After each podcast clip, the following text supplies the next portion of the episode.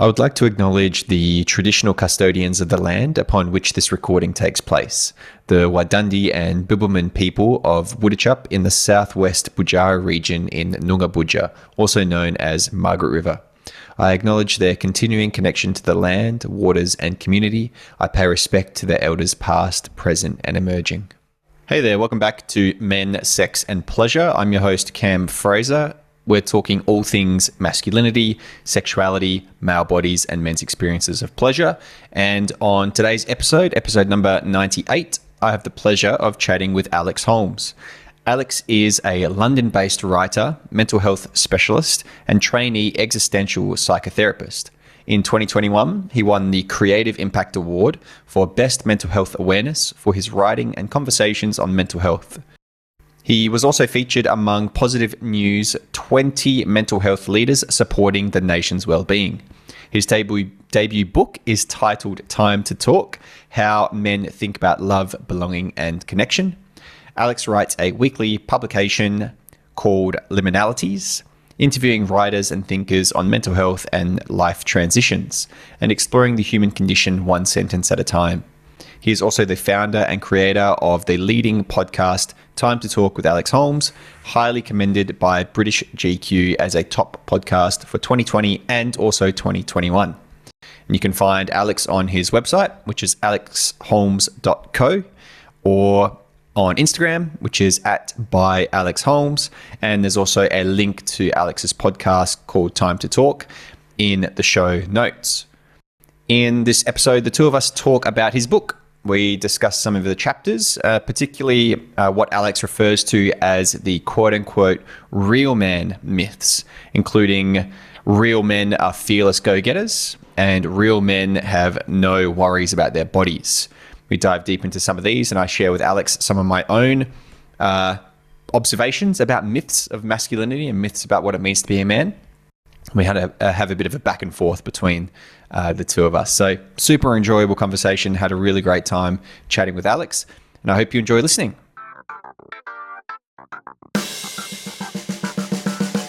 When a boy is between the ages of 13 and 16, the testes begin to produce sperm cells.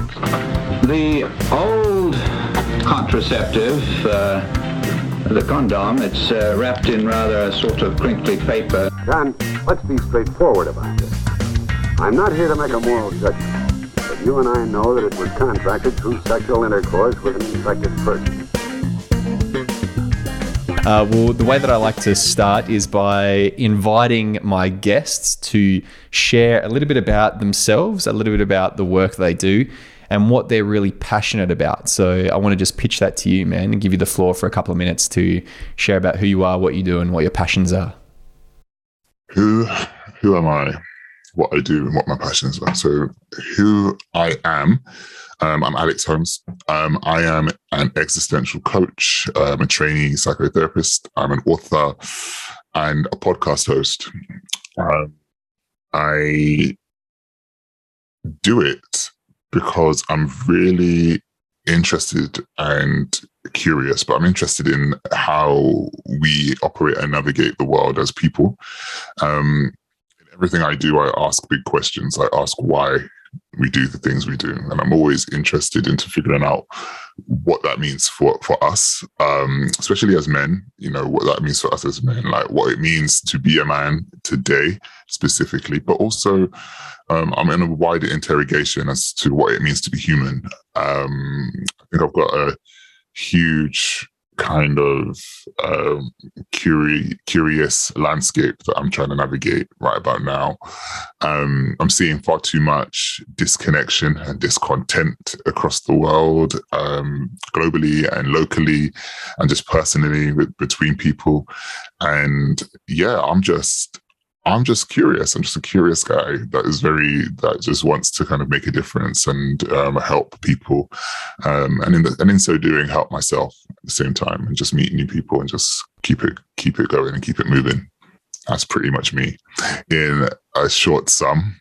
I'm sure we'll get into more stuff, but um, yeah, that's pretty much it. Thanks, man. Thanks for sharing that, dude. And I guess like my um, I know you kind of share this a little bit in your book, but I'm I'm curious about like the your foray into like this work, into like existential coaching and and then writing about men and like what it means to be a man. Like, how did that all come about? I suppose. Like, what was the catalyst for you to start talking about it?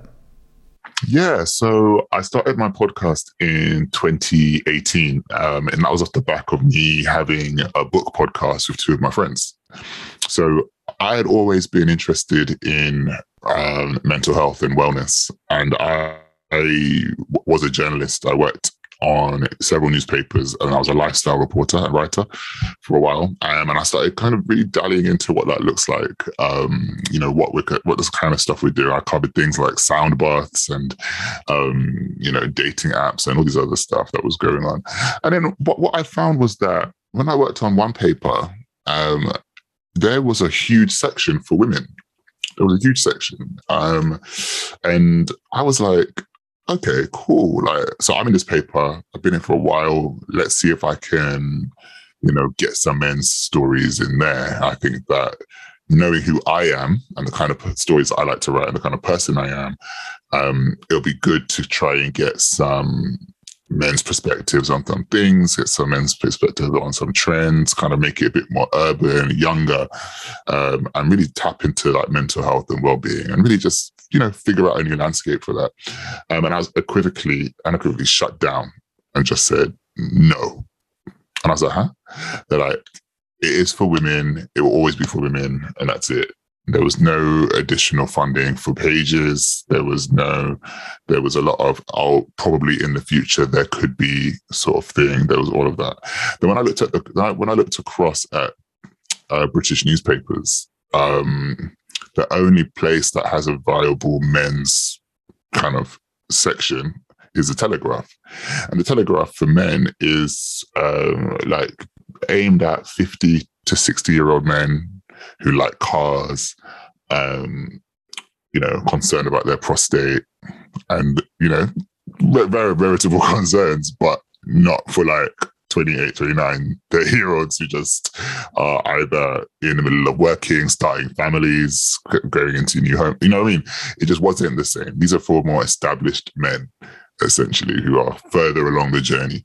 Um, and that was the only thing. And then you have the magazines which um, kind of blend in the two but they are more they are becoming less and less about men and more just about general lifestyle with a man's face on the front of it as well. So it was kind of um, a challenge for me because i was thinking so where are the stories? Where are the kind of where are the where are the where are the men? Like who like me who are super vulnerable and like emotionally aware and want to kind of really tap into what pe- people are feeling like um so yeah that was kind of why i started the podcast. I wanted to really speak to people in the wellness industry and speak to that and then over time it just became a conversation um, which became a bit more existential but um, i wrote my book um, in 2020 it came out in 2021 um, in april and uh, and that was just off the back of me having had particular experiences with breakdowns. Um,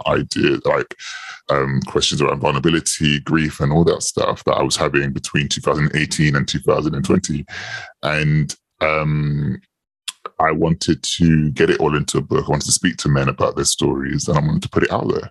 Um, I think, and that's kind of how I forayed into this kind of place. And it's not, um, and the thing is, and the kind of work I do is not necessarily men's work. It's just the work, you know, like I work with people, regardless of where you are or who you are or where you've come from. Um, and I find it so funny because you posted this, you posted um, this, this, uh, the clip from Big Mouth I was just watched that episode yesterday um, on Instagram, and it was you know the, you know the men's group, the men's facilitation circles, and um, you know yeah, it's usually a big hurrah. Sometimes you know you go to the desert and then you you kind of absorb all of these kind of masculine energies and you and all this different stuff, and it's very important work. But at the same time, that's not the, necessarily the work I do. I do men's groups, but um, and I have done men's groups, but I'm very much about kind of like just tapping into conversations and making sure conversations happen. And um and yes, I've been on the receiving end of some cry, some tears, um, and some, you know, very physical um reactions to stuff and you know revelations and things of that nature and especially as i delve into my psychotherapeutic training it's kind of like working in that way too but um it's just some important work man there are so many people that need to have these conversations that we're just not having um that's just kind of where i'm at right now too so yeah that's kind of how i how I stumbled into this. I actually had no plans to be here, but here I am. Um, I mean, I studied languages at uni, and I was a journalist for five years. This is not. This is this is so far from the from the path I thought I was going to be on. Yeah, but, sure. Um, yeah, it took a bit of a hard turn. Yeah, like a, a very sharp left onto, onto onto the freeway or something. But yeah, yeah. I, I like what you're like what you just brought up then, which is um, and yes, I haven't really spoken too much into this because I I still am in the like men's work, men's group community that, and a lot of those facilitators are big believers in going out into the desert or going out into the wilderness and rewilding and doing these retreats and things like that. And like, yeah, I see value in those. Um, but, and uh, maybe, maybe it's not a but, maybe it's an and. And also, I think there's a lot of value in going to therapy, talking, having conversations, like doing day to day stuff rather than, or maybe in addition to like going out to those retreats and those immersions and the, those rewilding kind of experiences. Because those things are, are they're fantastic and they are they're big cathartic experiences but then also it's like okay well how do you bring that back to everyday conversations and how are you showing up in the house? And you know I've I've got this draft um, post for my my social media, which is like the the tagline of it's going to be something along the lines of like, fellas, do you need to go to another men's retreat or do you need to do some more housework? And um, you know, kind of speaking into the division of labor in a lot of like heterosexual relationships and um, how a lot of women are, are, kind of bearing the brunt of that. And and you know, so the guys really know, need to go out and do like another eight day immersion and leave their their wife at home with the kids or do they need to you know integrate what they've learned and actually show up a bit more in the domestic kind of realm? Um, so yeah, it's a, it's it's a yeah. So I I just wanted to speak into that man because you just prompted my my thought process there when you said that.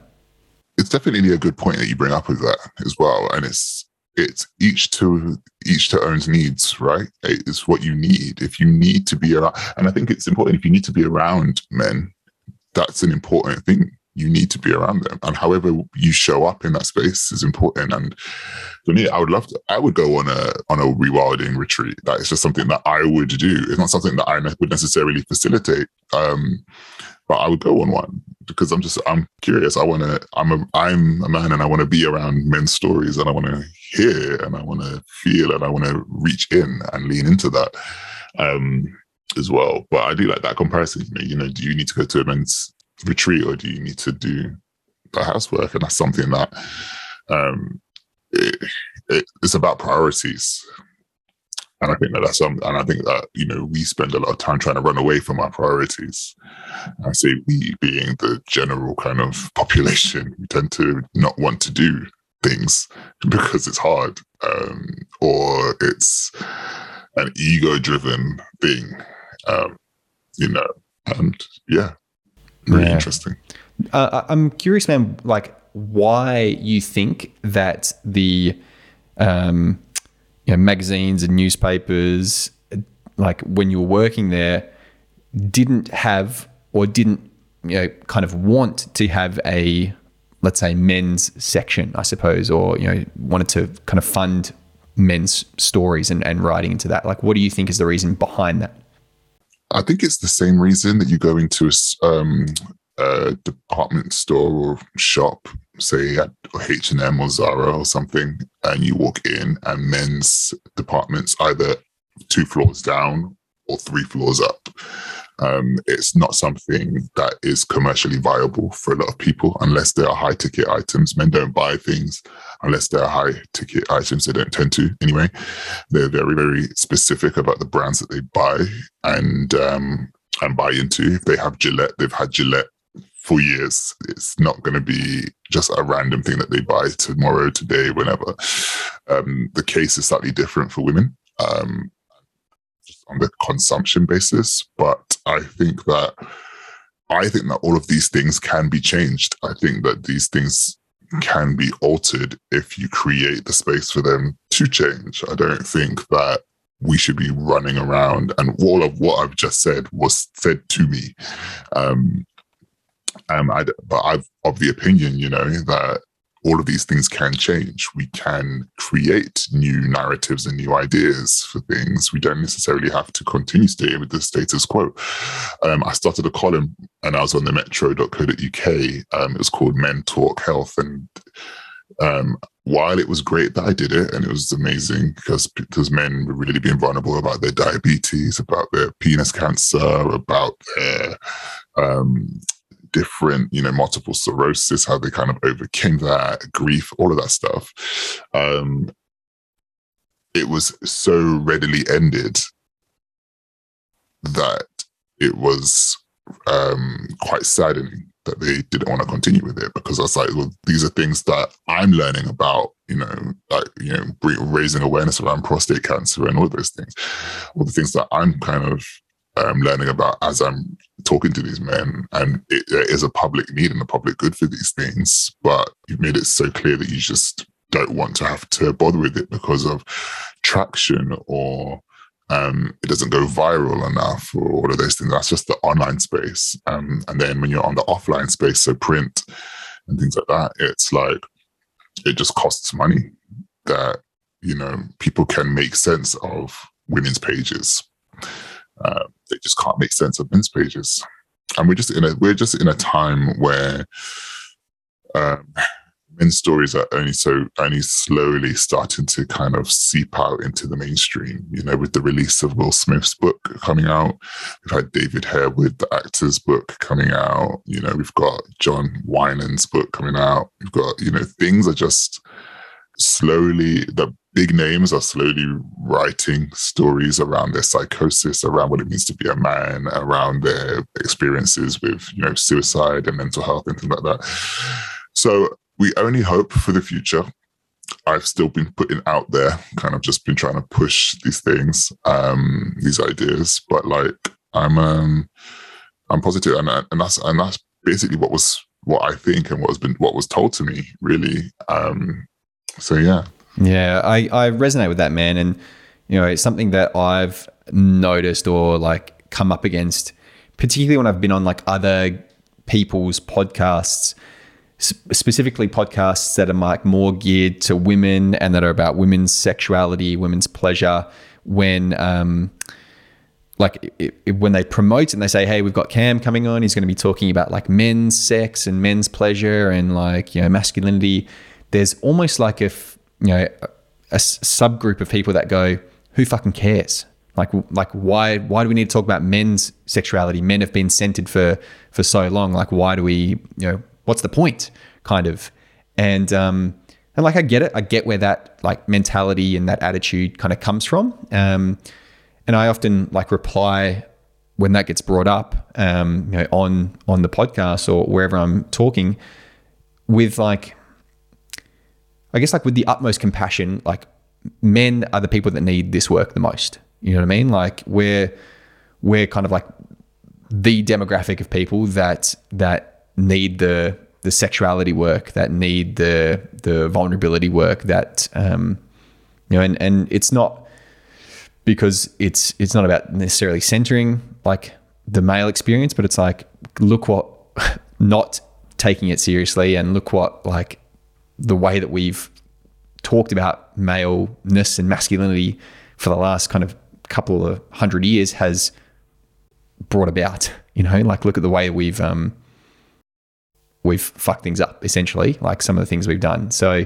um, my kind of mission, I suppose, is like to speak into that with compassion and with um, you know nuance as well. I think so many things like there's so many stereotypes when it comes to like what it means to be. I know you, you talk about this a lot. It's like what it means to be a real man, and so a lot of guys feel like they need to live up to those unspoken kind of set of rules. And um, and so like my my whole intention, I suppose, with the work that I do with my own podcast is to speak into like, hey, is like is that the case? Do, can we challenge that? Is there other ways of expressing your masculinity? Is there other ways of like expressing your masculinity and sexuality. And I think there's a, a big intersection between those two two things. So, um, so yeah, that's that's what I've noticed, man. Is is like in terms of like why why there isn't these you know uh, conversations or why there isn't these people taking interest is because there's kind of like a bit of a well, who cares I think it's at the stage. I, that's why I was like, it's an interesting time because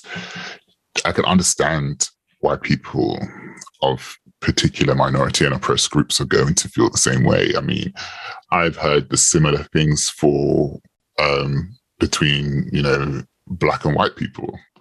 It's like, well, who cares about you know white women's understanding of racism? Like, why are we centering white women or why are we centering white people around racism? Um, who cares about straight people's experience with sex, sexuality? Right? We need to be speaking to queer people. We need to be doing it. Um, and I just like, and I get it. I absolutely do get it. It just means that we just have to approach these things with a with a with an air of um, I think that Brene Brown says strong backs wild front or strong backs soft fronts sort of thing, you know? And it's kind of understanding that, yeah, okay, I understand my position as a man in this space and what that looks like.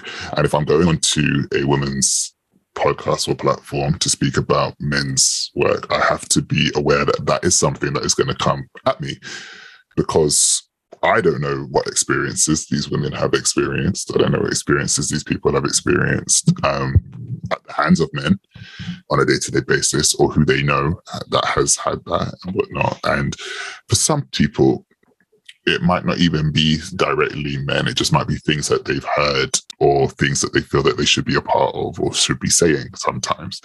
Um, and that's why I'm always open to these conversations. I'm always open to seeing kind of where people are coming from with stuff because I completely understand it. I completely understand that voices don't always get heard and people aren't always believed or um know or in that nature. So yeah, like but as you say, these conversations need to be had and they will continue to be had. And I think it's just maintaining resolute in in that, you know. Um and it can be disheartening for a lot of people, but this is kind of why we do this you know, we don't put ego like that in the front of in front of things in that in the same way. It's hard, and I know that that's part of the work. It's kind of just saying, okay, cool, I get it.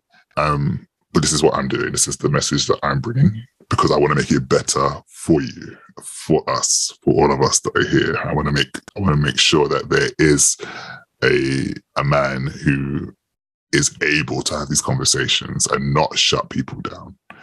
I want to make sure that when it's so in your case is what you said, you know, like I want to make sure that men are having conscious sex with well, straight men are having conscious sex with women. And I want to make sure that men are having better sex with their partners. And I think that's something that's really important um, as well, because ultimately that just makes for happier people and that just makes for longer relationships, you, you would think. So I think that's important. So for me personally, it's all about making sure that men are like emotionally safe because when men are emotionally safe, that means the women and children and people around them are emotionally safe because they can communicate those things. And we then kind of make happier families I think that's just me in my little ideal, idealistic, like little cul-de-sac utopic world, just over there in like picket fences, and everybody looks like me, Dick, and Jane, sort of thing. But like you know, that's just kind of I I I, I cling to that. I cling to that because it just makes sense to me. Mm. It does make it makes sense to me as well, man. Like I have this like philosophy or theory or just personal belief that like if we change things at the like microcosmic level so if i can help men change their relationship with themselves and kind of like open up to their own vulnerability and like emotions and and learn to tap into that at that kind of like at the microcosmic level, then that'll impact then their relationships with their family. That will then impact their relationships with their community. That then will impact their relationships with like their larger, broader society. That'll impact their relationships with, you know, people from the rest of the world. And we'll see things change at a macrocosmic level. For sure. I mean, I was I read like um, a stat recently where um, it just said like it only takes ten percent of men to change rape culture. 10% of men. And that's what, uh, if you look at, you know, as you said, microcosmically, if, if you look at you and your community and like with your friends, your family, and you kind of make a change in the stance and kind of make sure that, you know, you don't take any shit from people and make sure that, you know, you know, calling out, you know, particular attitudes and behaviors. Um, it just means being able to stand in that space and say this is kind of what i stand for and this is not what I, and i know i'm learning but i know that i want you to do better so i'm gonna kind of tell you like or show you what that what that is why i'm doing that so that we can create this change. And then hopefully that becomes a domino effect and then they'd be like you know Cam said this to me and i'm just going to try to be better. It depends, you know, depends on the relationship. They want to be better. So they're going to kind of embark on their own challenges with doing that with other people. And I think the more that we can kind of have these conversations, the more that the men's work can kind of grow and the, and you know, you know, therapeutic practices and, you know, communication can happen. We can actually grow to have these conversations and be better. And that needs to go as far as leadership of this country, or well, UK um, anyway. You've seen our prime minister.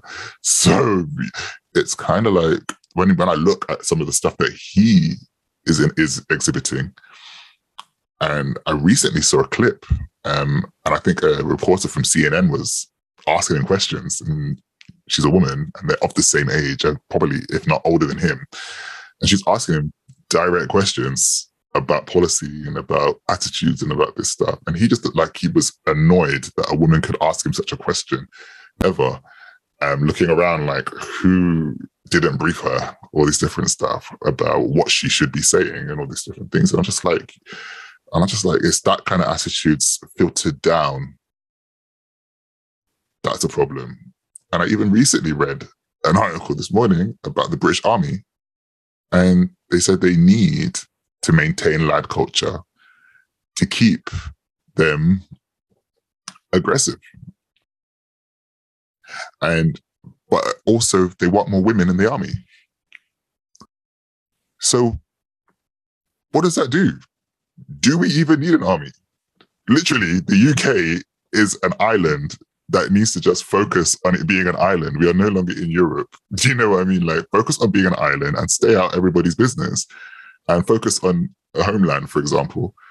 And then that way, what like what, what, we're in peacetime. What do you need all of this for? So it's kind of the, all of these questions that I'm having because I'm just like, dude, that's so know? interesting because I, I often hear like from certain um, uh, like male authority figures and men's work, like they do men's work, but not what I would consider healthy men's work, I suppose, that often say things along the lines of like, um, there's an agenda to feminize men. There's an agenda to make men less manly and less masculine. And I, I would hazard a guess and say they would they would be the same people that would then go on to to proclaim, oh, we need to make sure that you know men are staying aggressive and men are you know men are still contributing and being part of lad culture and and part of that you know, so I'm, I'm, I'm, curious about that article, man, because it definitely speaks to like what I've heard try, some of these I'll guys and send it on say. You, yeah. Sure. So there's yeah. So I'd throw straight back at them. What well, sounds like there's an agenda to keep men aggressive, and and like you said, do we need to? Do, we, do is that necessary? Like, is that doing more harm than it is good? And do we actually need a military and things like that? So that's that's quite interesting, man. The, the binary is irritating, but um, and I think and as we are, you know, fledglingly and growing into a more and more non-binary world, it doesn't, you know, people are trying. And I think if you try to hold on to something for so long, it's just going to end up crumbling in your hands because it's just going to be like it doesn't it doesn't make sense it's not it was unsustainable from the beginning and it's always going to be unsustainable because you know as they say about masculinity in a, in a sense is that it's rigid masculinity is rigid and femininity is fluid. If you're going to go down the way of the superior man theory um, and is one's rigid and one's fluid and but they only work well when they work together. So if that's the case let's just do that. Like you know men who you know who are so who are so you know caught up and pent up and holding onto their masculinity if they just you know tapped in to something that doesn't doesn't mean doesn't and, and when it comes to masculinity and femininity men and women doesn't mean you're becoming a man or becoming a woman. It just means you're tapping into your essence really and truly. And i think that's it. And i think that's the, one of the important things that we need to kind of really get in drill into you know the minds of people and the hearts yeah Hey there, thank you so much for listening to my podcast. I hope you're enjoying this episode. I just wanted to chime in here with a plug for my online men's course. It's called Outperform a Porn Star. It goes for six weeks and it's all about experiencing multiple orgasms, overcoming any uh, sexual dysfunctions, reframing your whole performance mindset around sex to be more pleasure oriented we talk about communicating with your partner, being a sexual leader, and all of this amazing stuff. So, if you're interested in learning how to outperform a porn star, head to my website www.cam-fraser.com. Uh, let's get back to this episode. Yeah, I often say that there's no such thing as masculinity because masculinity isn't monolithic. It isn't singular. Just, there's there's masculinities. There's there's multiple. Yeah, there's multiple expressions of like whatever you feel is masculine to you personally. If you express that, then that's masculinity for you. Similarly with femininity, right? It, it, it as a monolithic singular thing doesn't exist but it in its plurality and multiplicity and multifacetedness facetedness is um, it, it, exists right it, it, exists in all these different beautiful ways and whatever that means for you is is true for you and how you express it and like that's something that I come up against when I when I work with men is like there's this idea of what it means to be a man and if you don't prescribe to that particular unspoken set of agreements then you're less of a man. You're not a real man. I know that's the language you use in your book. Is like you know, real men do this, real men do that, yes, and, the, and, the myths, the yeah. myths, yeah, totally. And, yeah. and I suppose like just based on the work that I've I've done, I've kind of identified my own things that quote unquote real men are, um, right, or the mentality or the myths that we have around that. And I'm wondering, how did you come to the? I think you've got one, two, three, four, five, six, six myths, right? And um, I was wondering, how do you how did you kind of identify those myths? I had a long list of myths. Um, I had at least 50. Um, some of them fed into one another and duplicated themselves and did whatever. And my editor was like, okay, so we need six. And I said, there's 50. And she's like, we need six.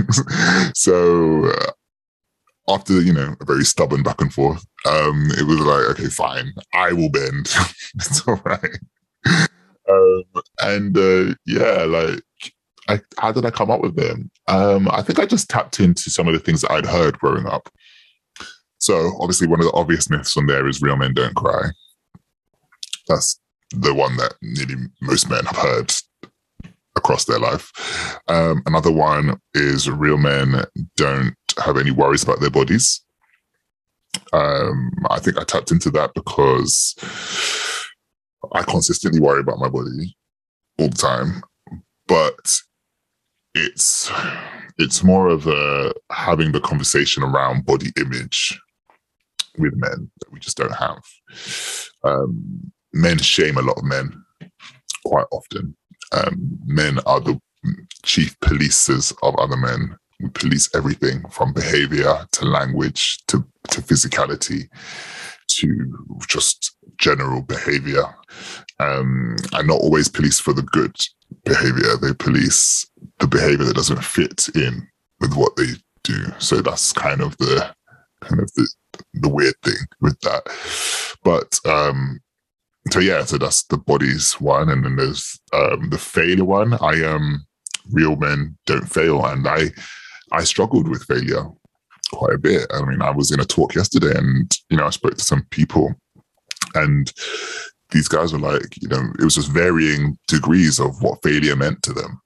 They some went to university for the first time and they couldn't fail because if they failed, they'd be going back home and they would have to, you know, be on less money and all this stuff, and they just couldn't go back to that.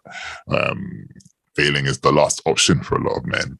You know, for me, I'm I'm the oldest of four, so I was like, okay, I'm going to uni first. I'm getting the professional job first. I'm doing all of the, I'm doing a lot of the firsts. And I've got to do the firsts well so that people can see that there's stuff to do after. So they have the room to fail because they know what the bar is, you know? Um, I was looking at it there. Um, but with with the whole real men don't fail thing, my whole thing with that is talk about the failures. Don't let the failures just go to die somewhere. Don't present perfect. I presented perfect for far too long. And what that did was break me because it made me less compassionate to myself. It made me, it, it made me quite hateful, quite a hateful person.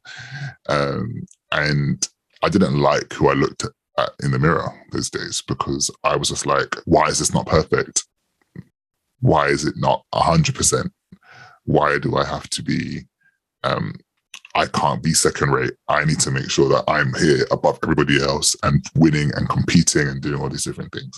So that feeds into, you know, real men are winners and all these other stuff. So they all kind of fit into what I understood it meant to be a man. Um, and I was just kind of unpicking all of those those those six points to say, well, no, it doesn't it's like a book to myself, really and truly. Because even when I had to read it for the audiobook, I was like, oh my God. Because um, I wrote it and then I recorded it. So I wrote it and left it for like six months because it just goes through a chain of copy editing and whatever. And it comes back to you in this perfect little thing. And you're like, oh, it's a book. Um, and then you get told to record the book for the audio. So now you've got to read it aloud from top to finish. And you got to be like, oh my gosh, this is what I said. This is what this is what I'm saying to myself. What? And um it was hard because I was like, because there were points where I'd slipped back into those kind of things. Obviously, now I'm writing a book, so the book has to be great. The book has to be perfect. The book has to be X, Y, and Z. And if it's not, it means that you're a rubbish writer. It means that you've got nothing to say that's of worth. It means that you, you know what I mean. It, all of these things were kind of like mulling around my head and my heart because I was like, I can't do what other people are doing. Um, but so these are the things that are consistently going to prop up and come up in my life, and I've had to accept that. It's just about how I navigate them going forward, really.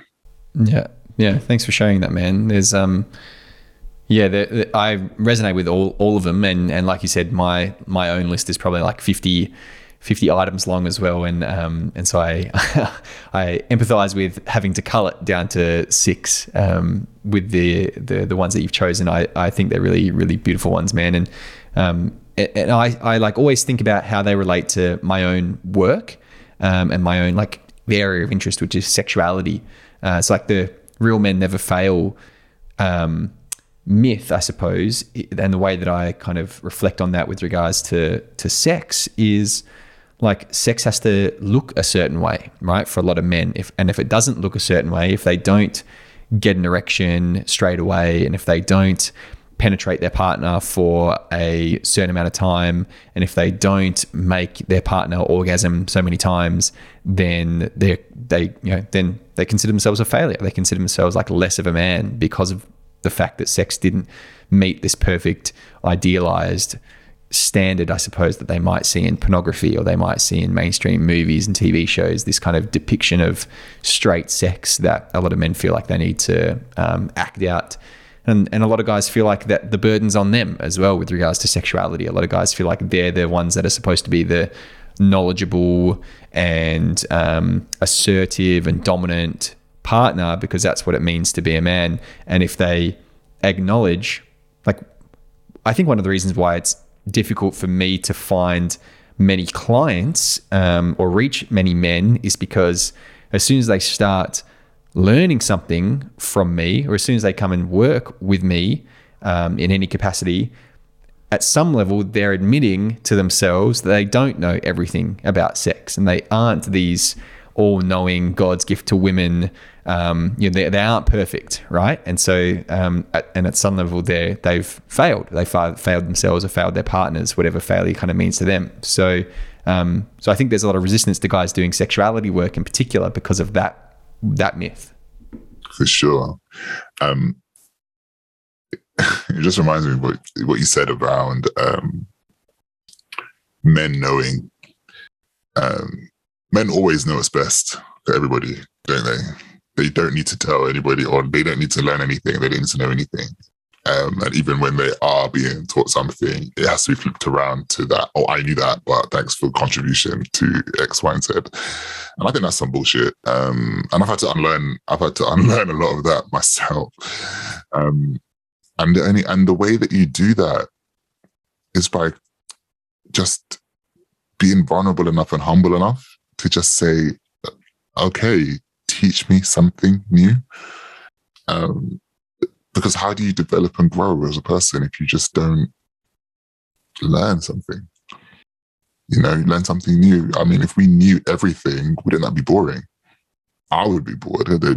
There's something. There's something amazing about seeing something that you've seen all the time, but with a completely new perspective and fresh eyes, and then speaking to somebody about it and getting them to see things with a new and fresh perspective. And that's beautiful. I don't understand why we resist that. Why do we resist that? Do Yeah, you it's know? Um, strange, isn't it? Yeah. yeah. Um, and I, so I read, I've been, I read a lot of like feminist texts because I need to know how I'm showing up in this space because, you know, and I read Rebecca Solnit's um, Men Explain Things to Me book, and that was sent to me like years back, um, and I hadn't read it. And there was somebody that told me to read it. They were really passionate about me reading this book, and I was like, uh, why am I going to do that? I was very much at the base, base part of my journey. I probably hadn't even started on the on the trek. Yeah, I was just like, ugh, yuck. Um, and then I literally was like, I need to know more, and I need to learn more, and I need to do better. And I was just going through my library in my in my room, with all the books, and I was like, I'm going to read this book because the person that told me about this book was impassioned about it, and if they're impassioned about it, I'm going to be impassioned about it too. And I read it, and I learned some things and I learned a lot about how men explain things to women and the kind of arrogance that they have um, when we when we start when you know when we're not integrated and we have this really weird kind of paternalistic idea of what it means to teach a lesson. Yeah. you know? I even rather see that than inquiring. like even the the reverse side of things of like who is like if you're gonna if you're gonna learn something like a lot of guys default to other men to learn something as opposed to listening to a, a woman teach something and so and i noticed this in like the the sexuality professional space where a lot of the a lot of the um a lot of the, the key people in this space are women. I'm, I'm one of the the um, you know uh, the fewer men, I suppose, doing this particular work. And um, and so like it's interesting seeing how guys will re- respond and react to something that I teach, which a woman has been teaching, and how they'll like maybe pay a bit more attention because I'm whether it's because I share a lived experience with them or whether it's just the simple fact that I'm a guy, it kind of lands a bit different for them. Um, so I've, I've also noticed that like the reverse is true. Like when you're also like learning something, it's it, it a lot of guys need it to come from a guy. They don't want to hear it from a woman. for sure. And I just imagine it's because women, and I think it's women have been quote unquote allowed to explore and express sexuality when you know it is a very masculine and feminine thing. It's a it's a very kind of you know both things work together to create the ultimate you know thing. Um, and um it's like and you know it's just the idea that sex gets done to women and men do sex. You know? And i and that's kind and it's that shame. So when a woman is teaching a man about sex they're like why are you teaching me about it? I, you know and it's just all of that stuff. And i just think to myself you know what? We just need to do better. We just need to do better and just listen, man. But yeah. Um, I wanted to speak into uh, Real Men Are Lone Wolves, which is like number six on your um, man myths uh, list in your book. And I was wondering if you were able to. I got a couple of like curiosity questions, just following my own curiosity around it. But what do you mean by uh, lone wolf, like lone wolfing it? You know, the idea of a lone wolf doesn't make sense, does it? Yeah, right. Because wolves aren't. They they they run in packs, right? So like, yeah, there are no wolves, lone are, wolves. wolves are pack animals, and they always find their way back to the pack. That's Yep. just that's just the as the jungle book would say, the law of the jungle. they always find their way to the pack. They honor the pack. That's the pack. Um, I think that we have a huge um, culture of individualism. Um, each man unto their own and every man for themselves is something that we are taught routinely. Uh, you know, as a as an idea, as an ideology um, in the West, um, in the West extending not only to the UK and USA, but to Canada, Australia, New Zealand, and those areas we've taught that men do things alone. We we carry the burden. We get the promotion. we are self-made millionaires. We are all of these different things because we did it by ourselves, and we only probably and we had our subservient spouse and our obedient kids behind us to help. That was it, really. That was that's basically what it was. Until it comes to sport, until it comes to war, um, it's all about your country needs you, be a team. It's all about that sort of stuff. And I just think it's very, it's a really strange kind of, um, what's the word, dissonance that we have. Um, so yeah, I, I'm, I'm, I'm, I'm very much of the opinion that we are a collective species. We are a communal species. Um, we work better together than we do alone. I think that when everybody pulls their weight um, in a community, things get done, um, goals get achieved. If you save as a group of 10 people, um, you can actually achieve quite a lot with regards to money, for example. Um, you know, and I think that, and, and that's and that's an important that's a, that's an important bit. And I think we just we just need to stop kind of selling this idea that it's lonely at the top and all of this stuff because um, it's damaging and it's dangerous. And uh, it also kind of came from uh, the I, the understanding that men, not the understanding, the observation that men don't have friends. Um, I was, I spoke to Justin Baldoni on my podcast about his book Brave Enough, Man Enough, sorry. And um, I was watching some of his videos, and he spoke to a specialist about, you know, male female relationships. And there was something that the specialist said around um, maintaining relationships in a heterosexual family, in a heterosexual marriage, in a family, about maintaining relationships. And he basically said that women hold the familial relationship of the family. And I just paused the video for a bit, and obviously because I'm I'm a very interactive person, so I paused it and said, "What do you mean by that?" Press play again, um, and he was like, "Yeah, they hold.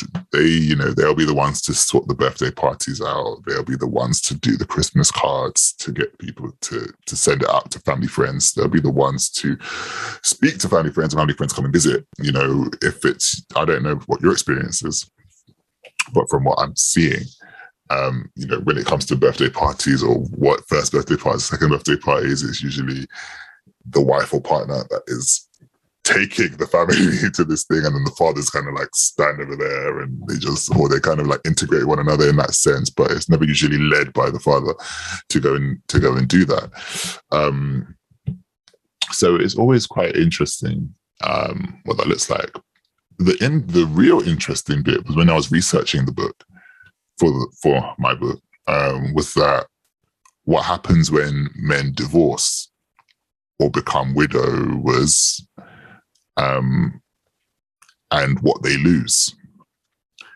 And when men divorce, they tend to lose obviously access to their kids if they have them. They, their access is reduced depending on the kind of divorce they have and what it, what kind of happened. But they tend to lose the access to their child, um, and they tend to lose the family relationships. So the friendships built together tend to stay with the partner or the wife um, in that sense.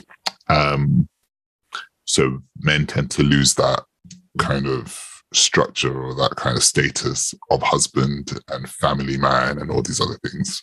And um, that brings a lot of shame.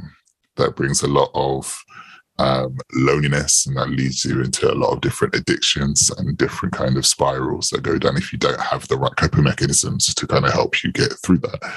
Um, so I say all that to say that when it comes to men and relationships and men and friendships and whatnot, I think it becomes even more important for men to start to build those kind of friendships over time. So they have their own friendships and they can have their own environments and their own communities that they can then bring to the family because they like so they can merge it together. And I don't think it's fair for one half of the family to kind of hold all those relationships together you know, and it's just, and, you know, I think it should be an equal kind of weighting and whatnot. Um, and that's kind of on the broader spectrum, on the like, you know, kind of going down various routes where the lone wolf kind of idea came from, because it's no fun doing this life alone. Yeah. Yeah. Yeah. I feel that, man. And, um, you know, I, reflect on my own like journey with regards to male friendships. And if i like look back 10 12 years ago a lot of my friendships were quite like i mean firstly revolved around alcohol. Like that was a big part of my male friendships was just booze related. Um, but also they were quite surface level. Like they never really went very deep. Um, you know have the odd deep and meaningful conversation after you know uh, a night out of drinking, and then wake up in the morning and not even remember what you talked about. Um, but it was for the most part revolved around sport. A lot of my friends were on the soccer team that I was, you know, the football team that I was a part of. Um, they were like like people that I did act with for the most part. They were like part of the like yeah like sporting teams, and um, I was part of like a, yeah, martial arts as well. So just another sport, essentially just sport. My mates were just people that I was just around because um, I played a lot of sport with them.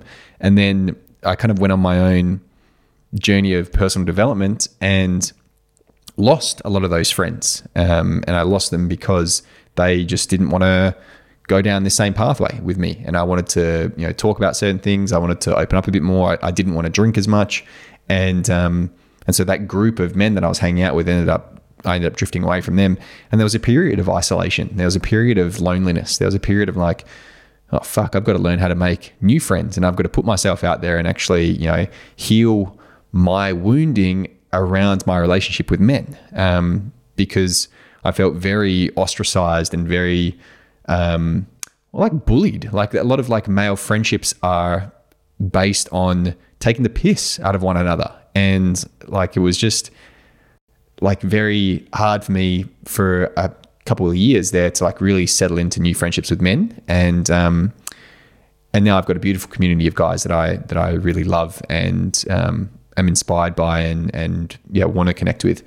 Um, that doesn't revolve around alcohol, thank goodness. Um, but I think like a lot of there's a lot of fear for guys to open up and to look for friends and to try and make friends because there's like two fears here. Is like the fear of if I start to do that, then my mates who I have, you know, now kind of similar to myself, who's you know this kind of surface level friendship revolves around booze, they're gonna make fun of me for wanting something more, and then also the fear of like, fuck, I've got to open up, and if I'm looking for deeper connections, then I've got to also be that deeper connection that I'm looking for, and I've got to model that and show that and kind of lead with that, and that's a scary thing for a lot of guys to do. So I think like the there's a couple things there like that factor into this idea of being a you know a, an island. You know, no man's an island. A lot of guys kind of treat themselves as islands. Um, and I think those two things kind of play into it. They did for me at least, anyway. Yeah, I had, I had a similar journey with friends. I think we're similar ages, aren't we? Um, yeah, and it's like, yeah, I had to kind of get rid of certain friends because it just wasn't navigating. But what I had to do was I had to open up room for conversations like the ones that we're having. And in order to open up room for those conversations was to actually kind of remove the things that were blocking it. Um, I don't drink that much anymore, personally. Um, I love having deep conversations. I connect deeply or not at all. I just kind of just that guy. Like I will I would go for the small talk if I have to. It's awkward. I don't like it, but I try not to stay stay too long in that realm. I'll probably be kind of end up quite going quite deep, and not people, not many people like that. But the friends I do have and the people conversations I've been having recently, and places I end up, invite me to have those conversations and talk deeply about things and think deeply. And um, and that's just kind of what I've had to just accept about me. I've had to cr- create space for new friendships. I'm open to new friendships all the time. It's just I know I need to know what kind of I just know what kind of friends I want. Um, you know, and it's not about that kind of what can you do for me in that material sense. It's if I'm down out, who am I? Who's holding me up? Like who am I holding up when they're down? Like what does you know what, what does that look like for each of us in this space.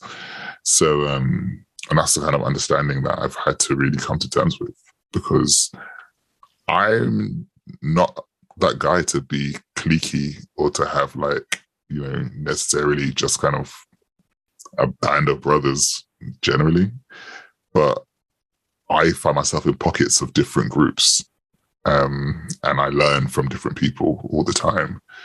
And I think that's the kind of, for me, that's just the beautiful thing about friendships because you can kind of learn from one another and connect people to different things and kind of see things from a different perspective and really learn, you know.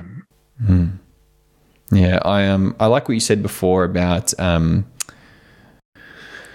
the way that we are conditioned in society is to be like there's a real drive for the individual, right? Where especially as men taught to be individualistic and you you know make it on your own and you don't ask for help and you pick yourself up by your bootstraps and you you know you clean your room and you um you know you you kind of like do things alone and you're like I kind of see that play out in I mean, I don't want to get too political, I suppose, but like in the way that we, in the way that we vote for certain political figures as well and, and authority figures is like these men that present like as the strong man, as like the authoritarian, the guy who like doesn't need any help, who is, you know, he's the one making the tough decisions and he alone is like the the person that's taking charge. And it's just like we you know we we have this conditioning in society and then we project that conditioning onto people that we that are our leaders and then when we so if we get a leader who maybe isn't that who's a little bit more community oriented and who is more focused on like not projecting that strong man kind of personality or persona then oftentimes in you know certain spaces online in particular that person's kind of mocked for being like weak or for being like too effeminate or for being whatever for not being a real man essentially. So i definitely see like not only at that kind of like the everyday level but also then in the way that we um, we think about leadership and, and authority as well. Yeah. Yeah for sure. It's top down it's top down stuff. Um, if we if we saw the representation of what kind of men we wanted to be on TV in actual real life positions, who's to say like who knows what kind of what kind of people we would we would end up becoming i know there's going to be that small fraction of society who just be like oh he's not x y and z or blah blah blah but you know yeah yeah, fighting for representation, man. That's something I'm big on is like media analysis and just like breaking down what we see on telly. Um, because it's, I mean, yeah, it's it's super impactful, at least in my opinion, anyway. Um, yeah, well, I'm, uh, I'm, I am, I'm really mindful of time now, man. And I, I suppose I want to close this down by asking you for uh, a nugget of advice or a nugget of wisdom for men that are listening who are maybe feeling that they do need to have some conversations, they do need to go and do some of this work, and they need to, you know, they resonate with what we talk about, and um, you know, they don't know where to start. What's a what's a good place for them to to kind of begin that journey? My book, Time to Talk. Yeah, time to talk. Yeah. Think about love, belonging, and connection.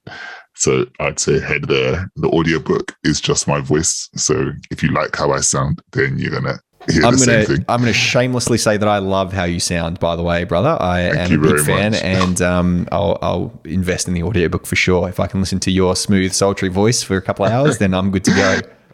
People always say this. I'm just like, okay, this is great, but where is the radio show? Where is it?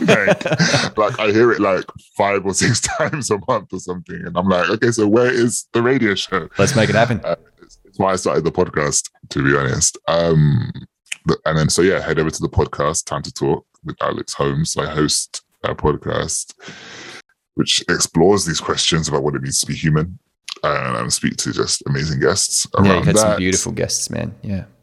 Yeah, and um, what else? Oh yeah, keep get in touch with me if you want to get some coaching. Um, yeah, I'm I'm your biggest fan. That's basically the kind of coach I am. I'm just your biggest fan, um, all the way through. so uh, yeah, like let's um do some work together. And yeah, just check just check out my stuff. You go to alexholmes.co, just head there and make a decision of whatever you want to do. Um, I'm not great at marketing, so I'm just I'm just like just see what you like and uh, um, and partake. But yeah, Yeah, beautiful, dude. Well, I'm glad that I could um, signal boost you, platform you, you know, just feature you on my humble little show. Um, I am super inspired by your podcast, mate, and your book, and um, yeah, just just very. Um, Whenever I've, I've got a guest on whose book I've read, I kind of like have a bit of a fanboy moment and be like, "Oh my god, I've got they're the author. I've got their book." Like, oh, it's it's very cool. Um, so I'm I'm just kind of experiencing that a little bit at the moment, which is um, yeah, I'm just very humbled to have a chat with you, dude. I, I really love your work, and like I, I said this off air, but I love the compassion that you bring to this work as well. I think it's very necessary. So thank you so thank much for you. setting Thank aside some time, man.